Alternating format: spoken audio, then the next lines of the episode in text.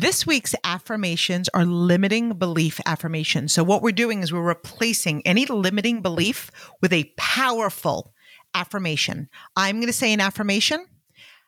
I'm going to pause, leaving you time to say that affirmation out loud. I am capable. I am worthy. I am ready. I am enough. I am successful. I am a leader. I am beautiful. I am strong. I am powerful. I am a leader of influence. I am a leader to follow. I am wealthy. Money flows to me.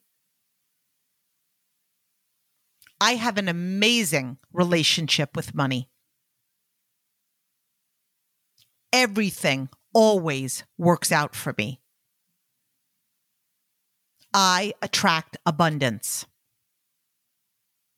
I love my life.